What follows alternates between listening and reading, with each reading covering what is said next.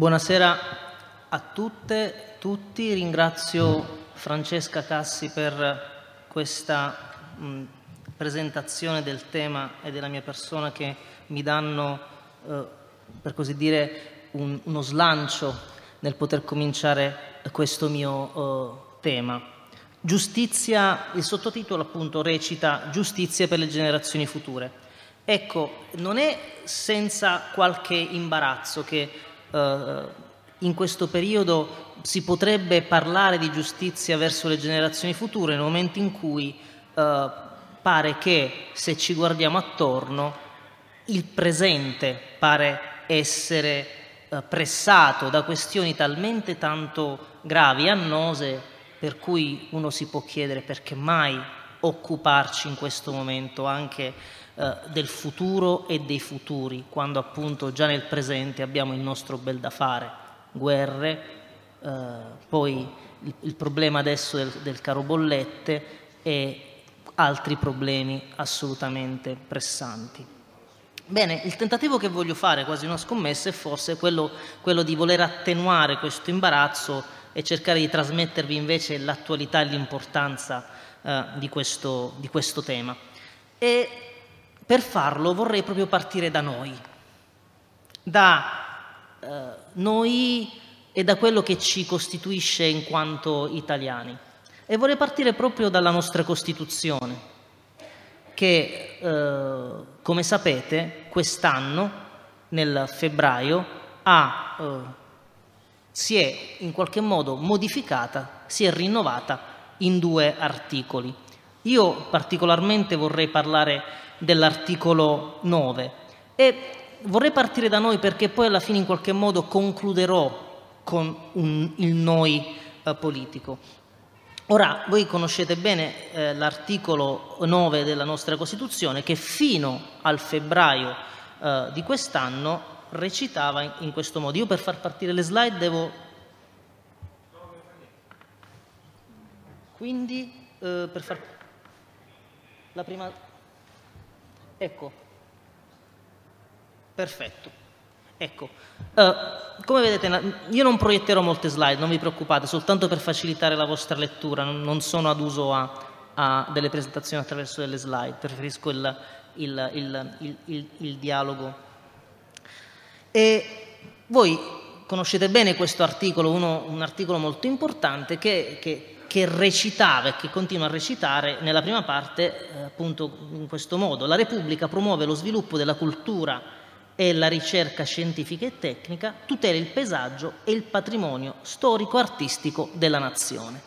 Ora, dall'8 febbraio eh, di quest'anno c'è stata una modifica di questo articolo e si aggiunge a questo articolo un'importante parte che appunto fa comparire per la prima volta nella nostra Costituzione, ispirandosi anche eh, ad altre riforme costituzionali europee e non, questa seconda parte importante, dove appunto si dice che lo Stato tutela l'ambiente, la biodiversità e gli ecosistemi anche nell'interesse delle future generazioni.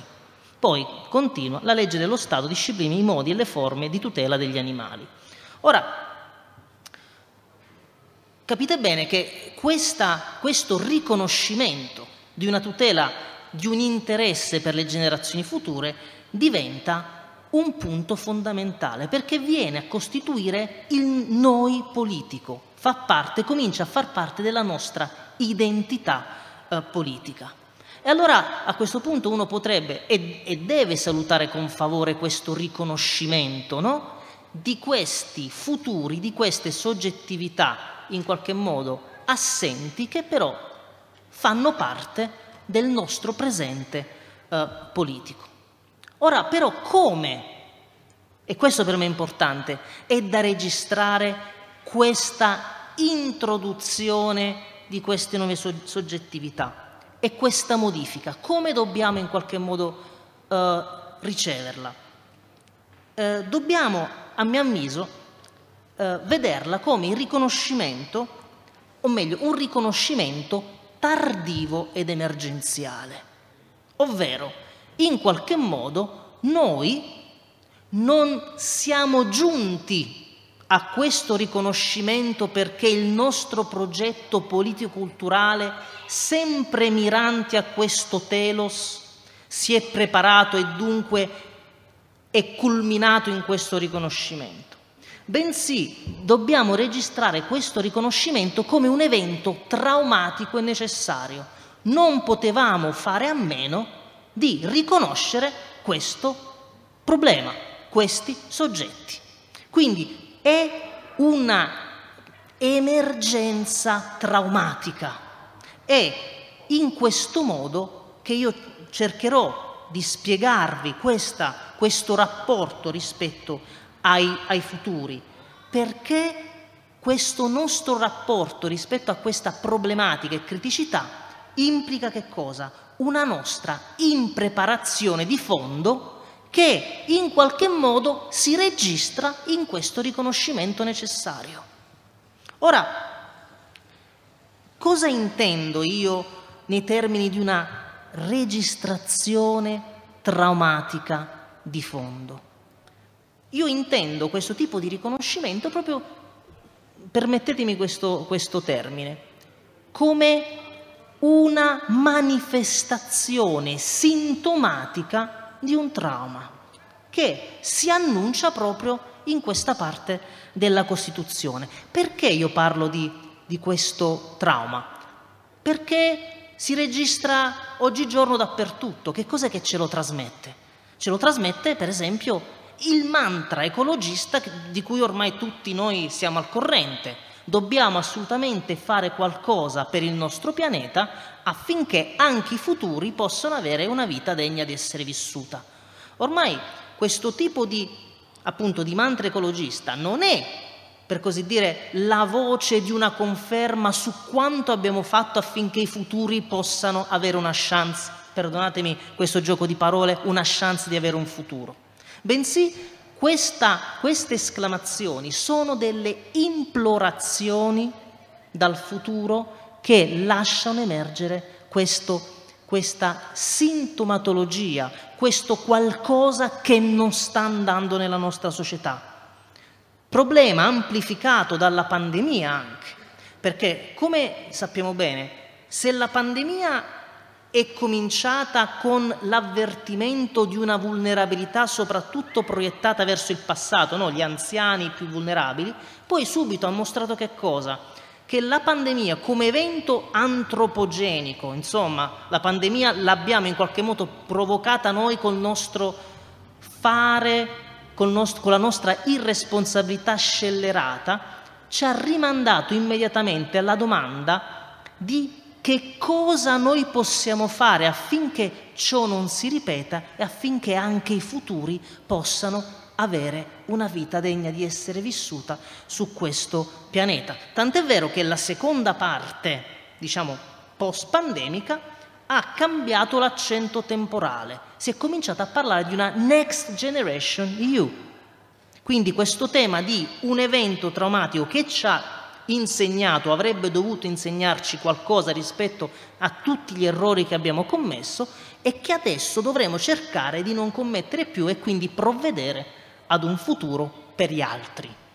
E poi altro evento che ci porta a questa registrazione diffusa di questa criticità sono le, le eh, proteste dei giovani che in qualche modo loro stessi si fanno portatore e rappresentanti dei futuri affinché questi futuri possano avere una vita degna di essere vissuta, fra tutti il movimento dei Fridays for Future.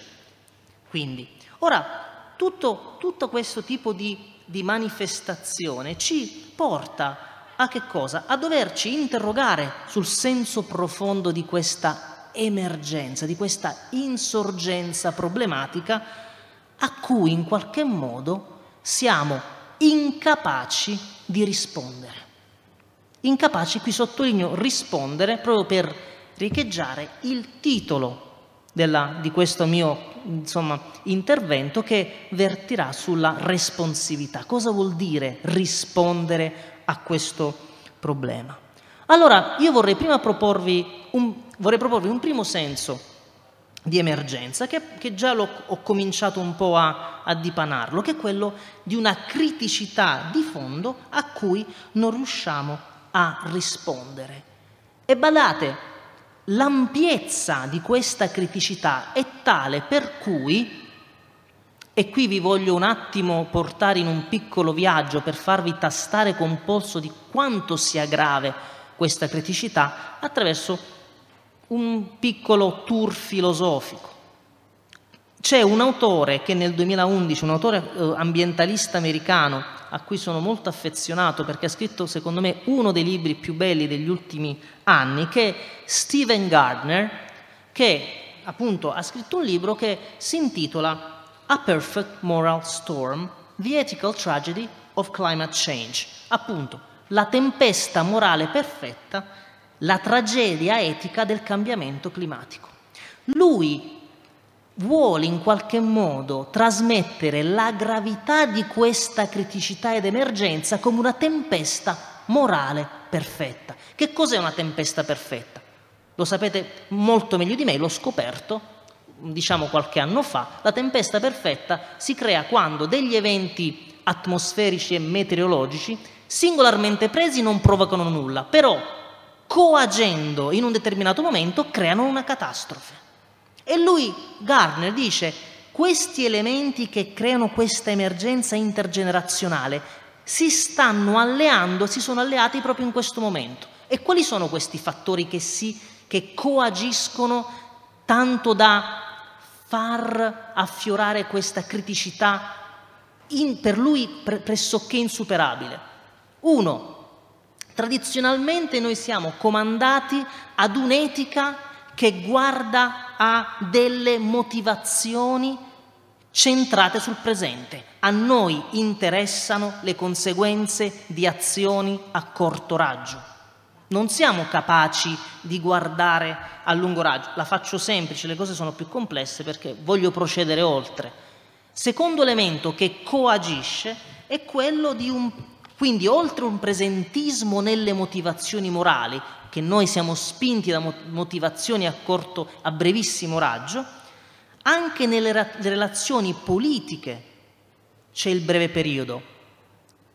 E qui chiaramente Garner pensa alle politiche, diciamo, ultime che vedono appunto nelle campagne elettorali compromesse di breve periodo il, lo strumento migliore per poter ris- riscuotere consenso politico e quindi magari poi riscuoterlo per le elezioni successive. Capite bene che questo tipo di politica a breve termine, presentistica, dice lui, e ciò è l'arma migliore per escludere assolutamente risposte, una capacità di rispondere per le generazioni future.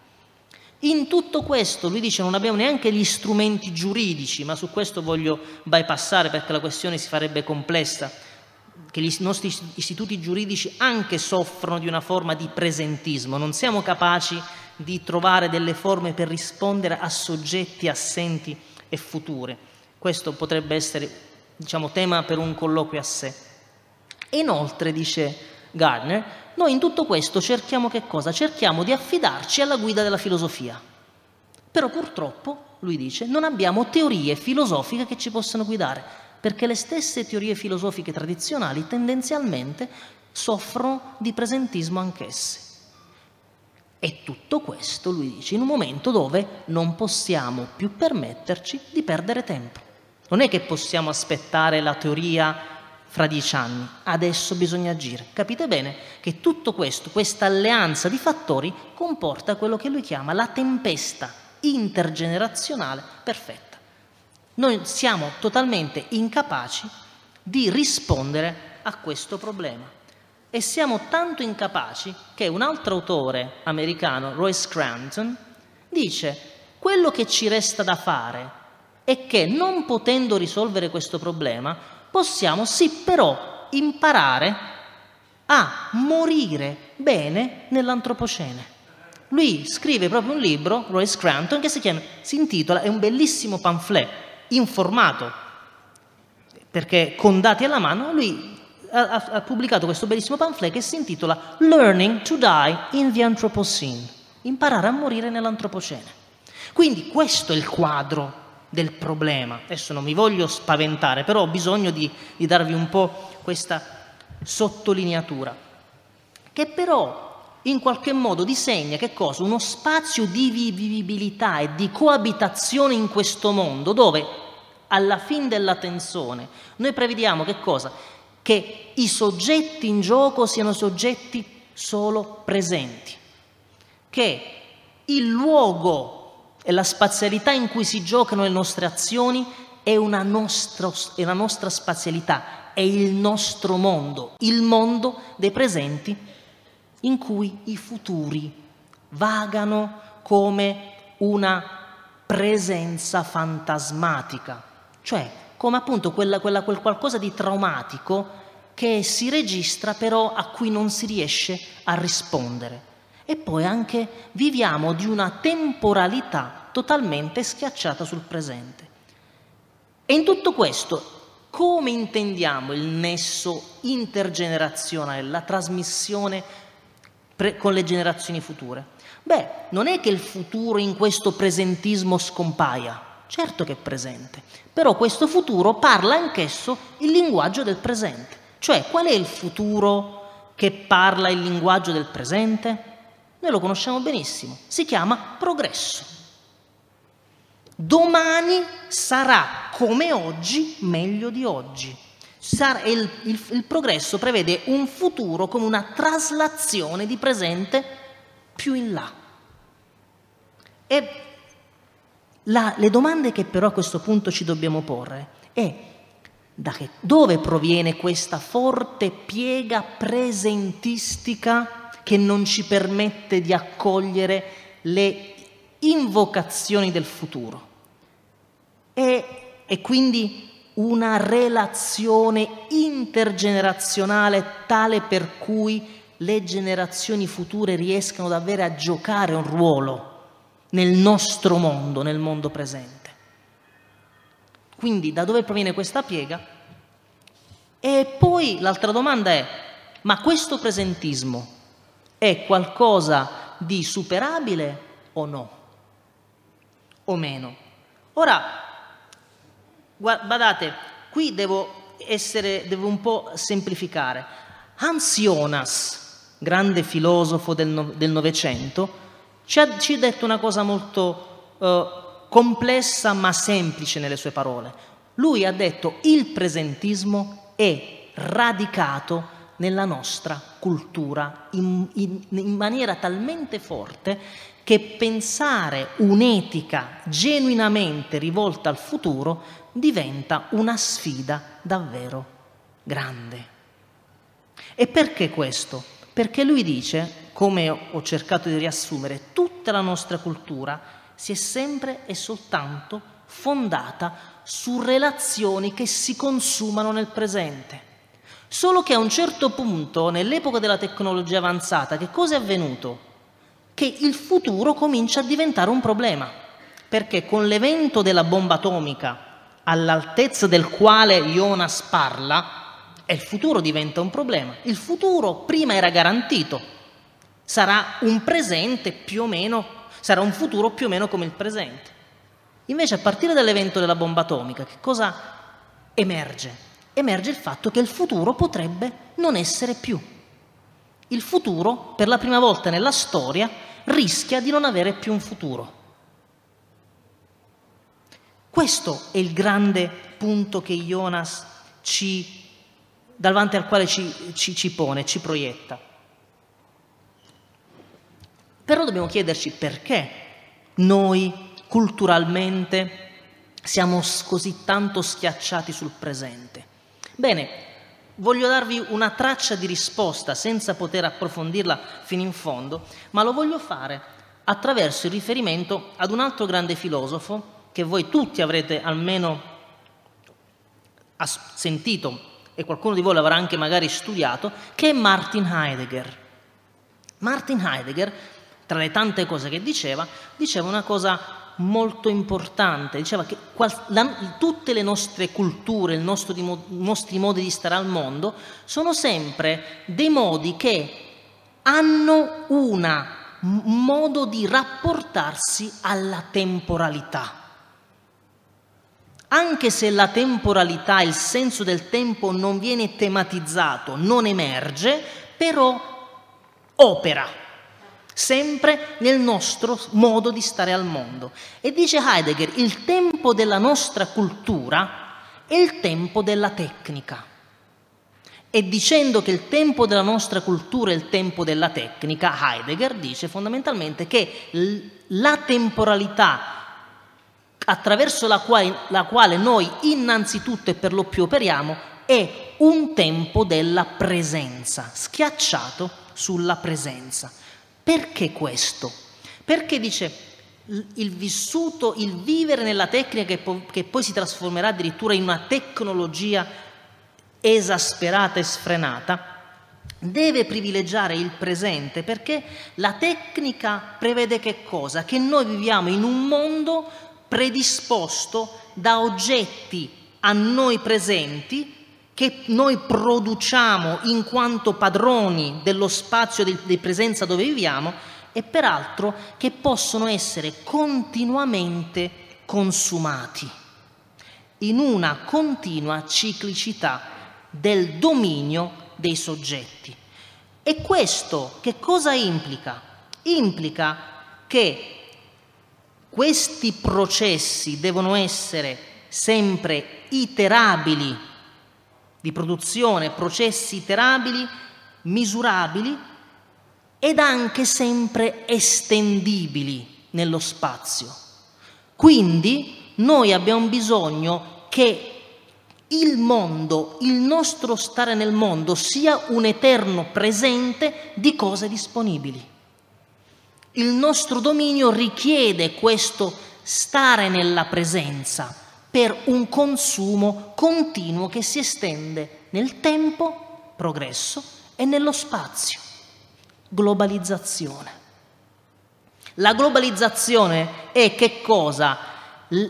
l'esasperata colonizzazione del nostro spazio come uno spazio neutralizzato che noi possiamo sempre disporre nel dominio della nostra presenza. In questa visione il tempo, che è tempo presente, è anch'esso oggetto consumabile, conquistabile colonizzabile per noi laddove il futuro degli altri scompare, perché gli altri futuri saranno come in questo eterno presente, come noi lungo questa linea del tempo. Andrà avanti sempre così. In questo eterno presente, altri, in questa catena di montaggio del tempo, saranno allo stesso modo, con addirittura più possibilità, potendo consumare anche di più. L'alleanza poi capitalistica in questo processo, capite bene, che lo porterà ad un'accelerazione anche più veemente. No? L'alleanza tra la tecnica e il capitalismo porterà poi alla società che noi conosciamo come la società neoliberista, che in qualche modo vive continuamente di un consumo di, e una fruibilità continua di soggetti, di cose e di luoghi che sono luoghi in fondo ridotti a mercati. E potremo andare avanti a parlare di questo. Ma il punto che qui voglio sottolineare è proprio questa opzione di una temporalità specifica all'interno di, questa, di questo vissuto uh, del mondo. E a partire da questa visione, una risposta alle generazioni future, come problema che si pone, diventa praticamente, se non impossibile, molto difficile.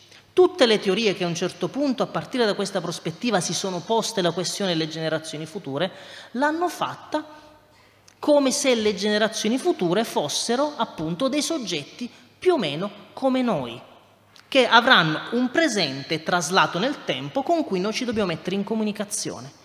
Peccato però che qui le cose cambiano.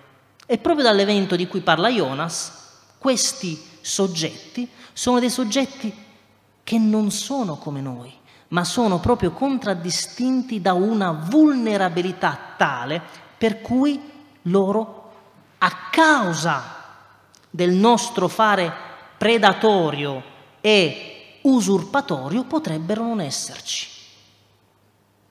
Quindi c'è una simmetria fondamentale a cui questa visione non riesce a rispondere.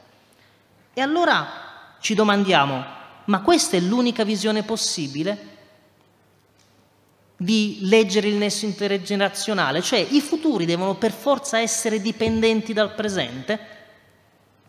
C'è un altro autore che ci dice che non, le cose non stanno così, c'è un altro modo di leggere il tempo e quest'altra modalità di vivere il tempo affiora, anche se viene sempre nascosto, nascosta da questo nostro stile usurpatorio.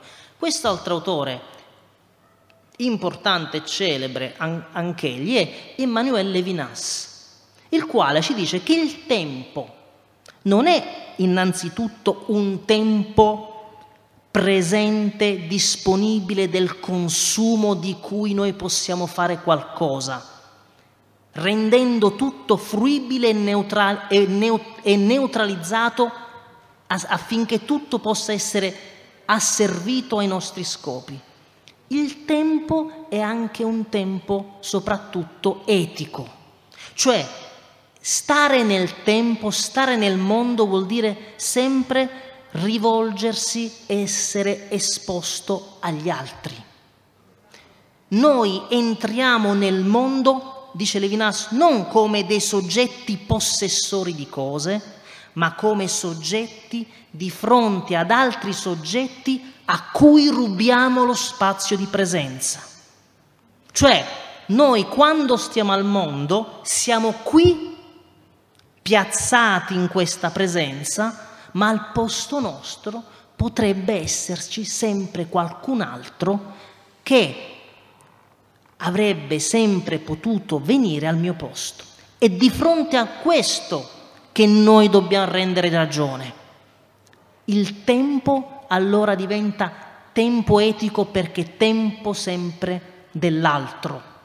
Quindi sempre tempo dell'altro e spazio di condivisione e di coaffezione con l'altro e quindi spazio di cura per l'altro che tutto insieme configura non più un tempo del consumo, ma un tempo della consegna. Noi viviamo il nostro stare al mondo sempre come consegna ad altri. Ora, questa consegna ad altri è una consegna sempre nei confronti di qualcuno che potrebbe arrivare e che arriverà. Ecco che questa dimensione della del vissuto temporale apre genuinamente un rapporto con il futuro e con quel, e con quel qualcuno che precipiterà e ci chiederà conto del nostro stare al mondo qui in questa presenza. Dunque il futuro non è più il prolungamento della presenza come una conquista, una derivazione del presente, ma il futuro è, col, è quell'appello che, ci, che giudicherà e giudica sempre il nostro stare nella presenza. Chiaramente però c'è da domandarci, ma eh, perché noi non riusciamo a vivere in questa dimensione, ma è l'altra dimensione che domina il mondo? Abbiamo cercato di spiegarlo con appunto questa grande alleanza tecnologico-capitalistica che eh, predilige e ci fa vivere continuamente de- il mondo come una, un neutralizzato stare in uno spazio in modo tale da poter produrre, consumare, fruire di cose e di soggetti che in base alla logica funzionale possono essere spostati una delle, delle, grandi chiavi dell'economia neoliberista è quella proprio dello spostamento dei, dei, soggetti che servono, cioè i lavoratori, asserviti al mercato, soggetti che sono funzionali, prestazionali, quindi soggetti senza storia, senza vulnerabilità, anzi, non deve venire fuori la vulnerabilità, perché la vulnerabilità potrebbe appunto rimandare ad un'alterità di mondo, a un mondo viene vissuto in un'altra prospettiva, che è la prospettiva della cura. Allora la domanda che sorge è, ma se questo, questa modalità capitalistica tecnologica è talmente dominante, eh, perché non ci abbandoniamo ad essa e ci arrendiamo a questo modo, questo stile di vita che sembra appunto non poter essere sconfitto? Ecco, è qui che emerge un secondo senso di emergenza. Quindi, il primo senso è quello di una problematicità che si registra in questo mondo, Abbiamo capito perché è problematica, perché viviamo in, sti- in un presentismo imperante e la domanda è questa. L'altra modalità, che è quella della cura e del rapporto genuino ai futuri, da dove può essere desunta? Appunto, può essere desunta perché nonostante lo strapotere di questo stile di vita, ci sono dei momenti sintomatici in cui quest'altra modalità alternativa di mondo emerge. Ecco, un altro mondo emerge. E dov'è che accade questo? L'ho detto già rispetto a Jonas, uno dei primi momenti nella nostra storia è stato l'evento atomico. L'evento atomico che cosa ha dimostrato in termini sintomatici, proprio freudianamente quasi? Cos'è il, il, sintomo traumatico per Freud, è quella rottura della normalità in cui noi, avvertendo la sofferenza, possiamo avere la possibilità di conquistare la verità sulla nostra sofferenza. Quindi si rompe la normalità, capiamo che qualcosa non funziona e possiamo avviarci ad un'altra possibilità. Questo evento traumatico, questa insorgenza traumatica, Jonas la registra proprio nel momento del, dello stradominio tecnologico che sembra aver conquistato tutto, aver colonizzato il mondo, aver conquistato anche il segreto dell'atomo. Nel momento dello strapotere, del dominio assoluto dell'uomo sul mondo, che cosa, il pericolo atomico che cosa ci dimostra? Che questo strapotere è proprio ciò che ci rende massimamente vulnerabili, che ci può autodistruggere.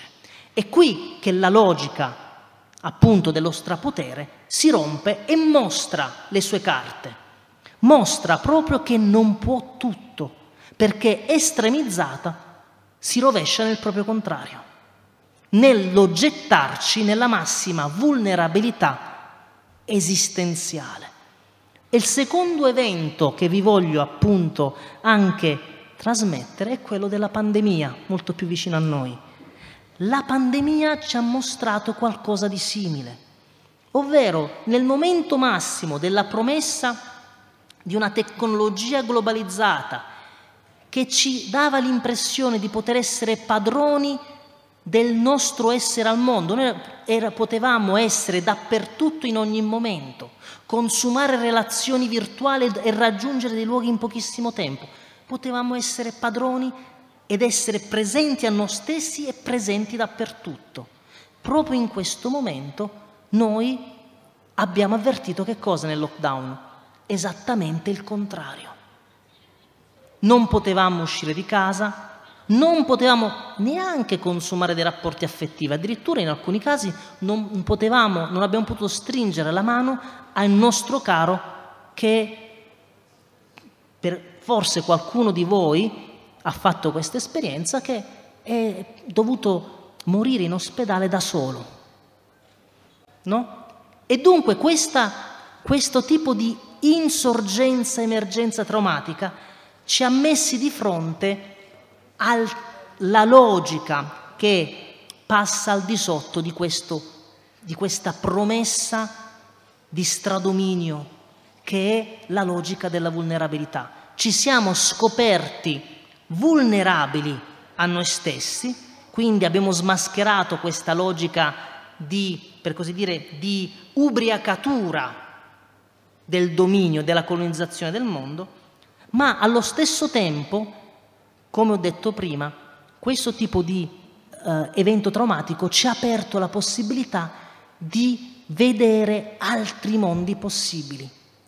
Nel momento in cui noi ci siamo ritirati nella nostra sofferenza, sono emersi dei nessi a possibilità altre di mondo in cui gli esclusi, gli assenti, a causa del nostro faro usurpatorio, invece hanno cominciato ad emergere.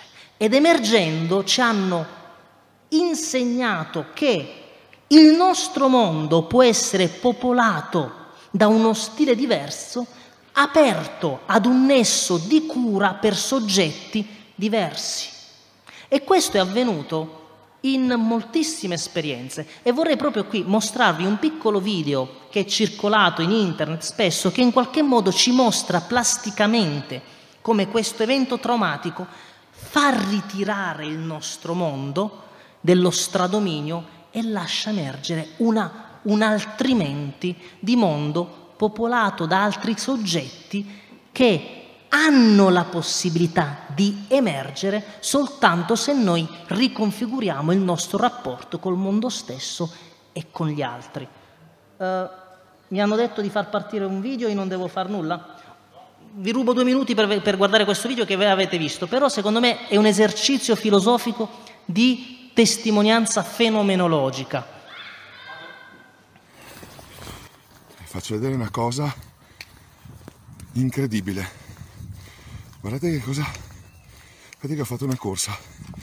Che cosa si vede a Montebelluna.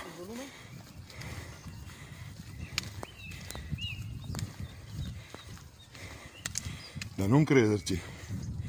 Da non crederci. Mai vista una roba del genere. Guarda che ho il fiato corto perché gli ho corso dietro. Guardate che roba.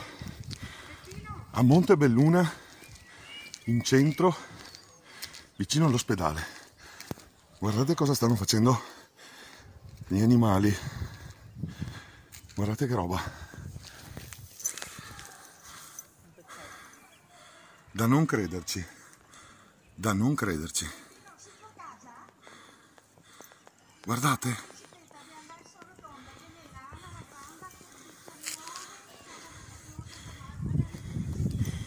Questa se ne va in giro nel centro di una città, in tutta tranquillità. Pensate a... Sì, grazie. Faccio vedere una cosa incredibile.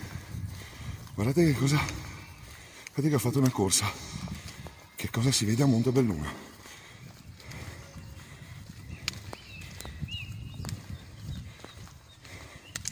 Da non crederci, non crederci. Mai vista una roba del genere. Guarda che ho il fiato corto perché gli ho corso dietro. Guardate che roba. A Montebelluna, in centro, vicino all'ospedale. Guardate cosa stanno facendo gli animali. Guardate che roba. Da non crederci. Da non crederci. Guardate.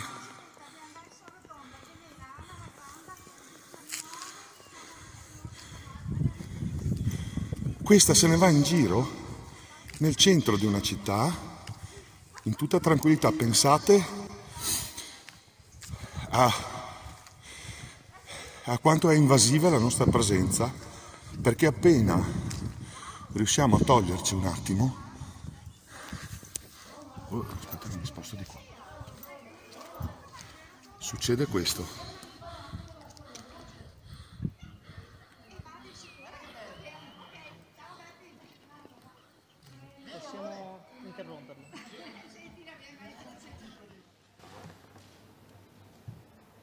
vorrei sottolineare due parole. Quanto è invasiva la nostra presenza appena, appena ci togliamo un attimo. No? questa è una lezione di filosofia che surclassa tutte le mie chiacchiere di, di questi 40 minuti. No, è questo. Momento, l'evento traumatico consiste proprio nel momento in cui noi ci ritiriamo, il nesso di possibilità di rapporto ad alterità che emergono in questo mondo e che non emergono normalmente perché la nostra presenza colonizza il mondo, cambia tutto. Ora eh, è proprio questo l'emergenza che assieme ad alterità animali possiamo far configurare come anche un emergere di mondi di altri che sono i mondi dei futuri. Appena noi, se noi ci ritirassimo un poco, potrebbe il nostro mondo essere lo spazio di altri futuri. E qui l'ultima domanda. Come poter rispondere affinché noi nel nostro spazio politico possiamo far spazio agli altri futuri? Ecco, la risposta che vorrei dare è proprio un senso di reimparare la matrice patica e coaffettiva di ogni noi politico. Così come l'io, la soggettività singola, non è altro che la risposta continua ad eventi che ci rendono ciò che siamo. No, noi siamo, che cos'è che ci rende i soggetti che siamo? Non il fatto che noi siamo creati di un sol colpo e poi andiamo nel mondo. Noi rispondiamo continuamente a quegli appelli che vengono da altri che ci rendono ciò che siamo nella risposta. Quindi lo stare al mondo, come, come dice il mio maestro tedesco Bernhard Waldenfels, è un rapporto fra pathos e risposta. Noi rispondiamo continuamente ad una paticità e rispondendo diventiamo ciò che siamo. E la stessa cosa avviene anche nel noi politico. Due esempi. Il potere costituente, ciò che, e qui la Costituzione ritorna, ciò che, ci, ciò che crea la nostra identità politica non è un qualcosa che ci ha consegnato Dio o un essere extraterrestre, ma è quella circolazione dello stare l'uno con l'altro che rispondendo agli appelli che ci sono fra di noi creano un'identità politica. Qui per molti anni è, è venuto Jean-Luc Nancy, che parlava proprio del con costitutivo. Noi siamo costituiti da quel con, da quel legame in cui si consumano quegli appelli a cui rispondendo, rispondendo noi diventiamo ciò che siamo. Ora, questo, questa risposta a questi appelli che ci rendono ciò che siamo non sono soltanto degli appelli passati, no? quelli del potere costituente che rispondendo creano una Costituzione, ma sono anche appelli che provengono dal futuro. Questo è il punto. Ogni comunità è una risposta non soltanto ad appelli passati, ma anche ad invocazioni future che consegnino lo spazio politico ad altri. Questo concetto, che può sembrare teoretico e fuori dal mondo, è un qualcosa che Hannah Arendt chiamava natalità. Il nostro stare al mondo insieme non avrebbe senso se le nostre comunità, se il nostro noi non fosse continuamente esposto ai nuovi venuti, a coloro a cui dovremo consegnare. E questo sempre avere davanti queste interpellanze, queste invocazioni, ciò che ci rende ciò che siamo. Ora, questa cosa qui, con un esempio molto concreto, è un qualcosa che proprio ci porta alle emergenze ultime in cui le nostre costituzioni, che dicono ciò che noi siamo, adesso sono costrette ad ammettere che il noi collettivo è costituito da un rapporto ormai ineluttabile che dobbiamo riconoscere di queste natalità, ovvero di queste assenze future che contano, che devono contare oggi.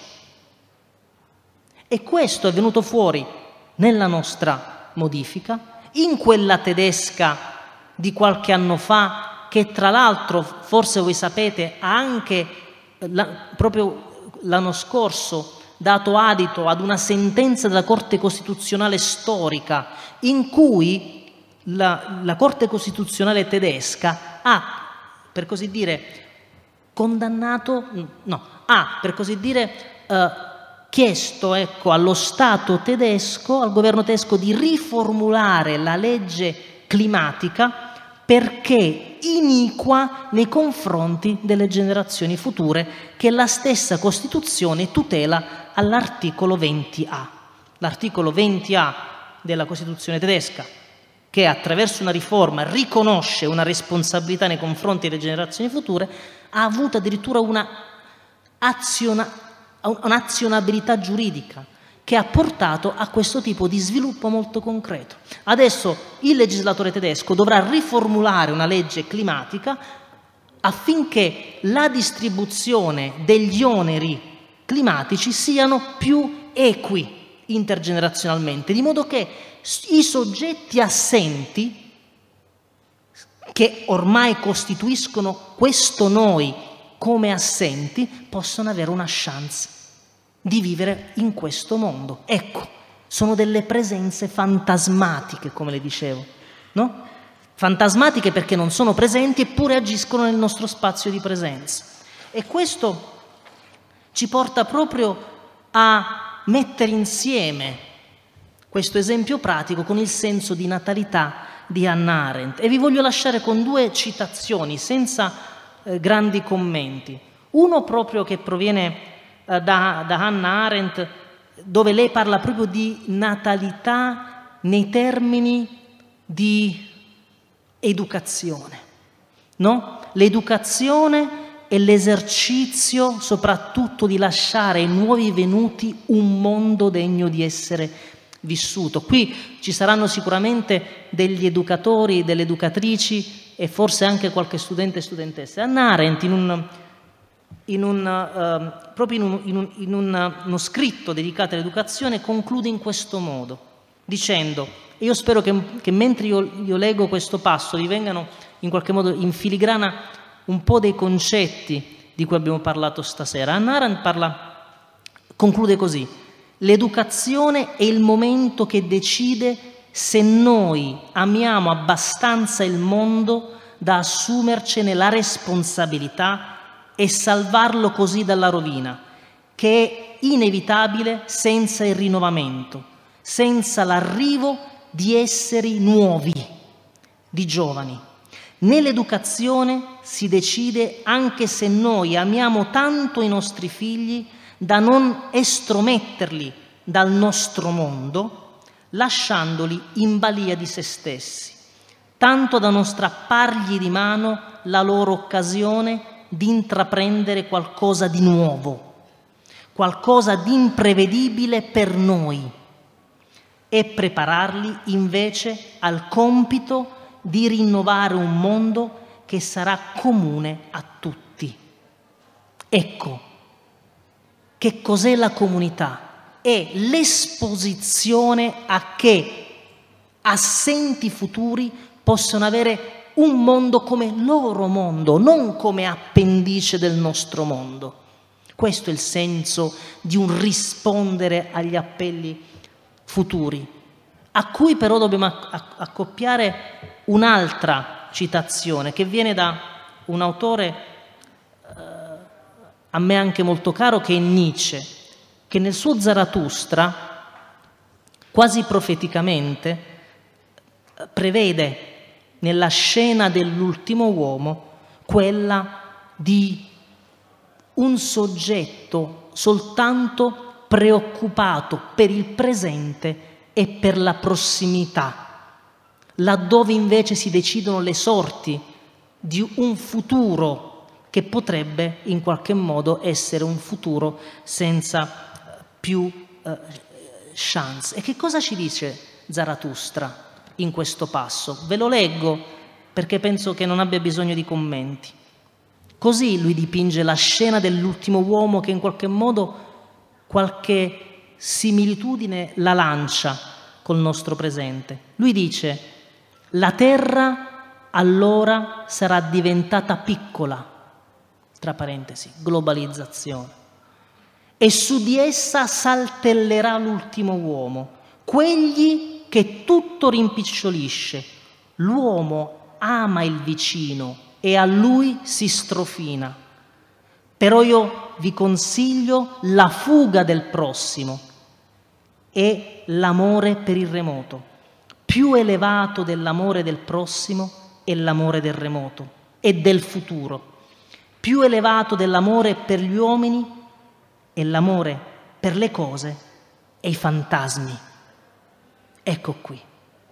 Si chiude il cerchio. L'amore per il prossimo e per le presenze fantasmatiche, assenze che contano. Il futuro, i futuri sono assenze che contano in questo mondo. Altrimenti, e qui concludo davvero con Zarathustra, che cosa avviene? Avviene questo, cito, che i lontani devono scontare sempre il vostro amore per il prossimo e già quando siete radunati in cinque deve necessariamente morire un sesto.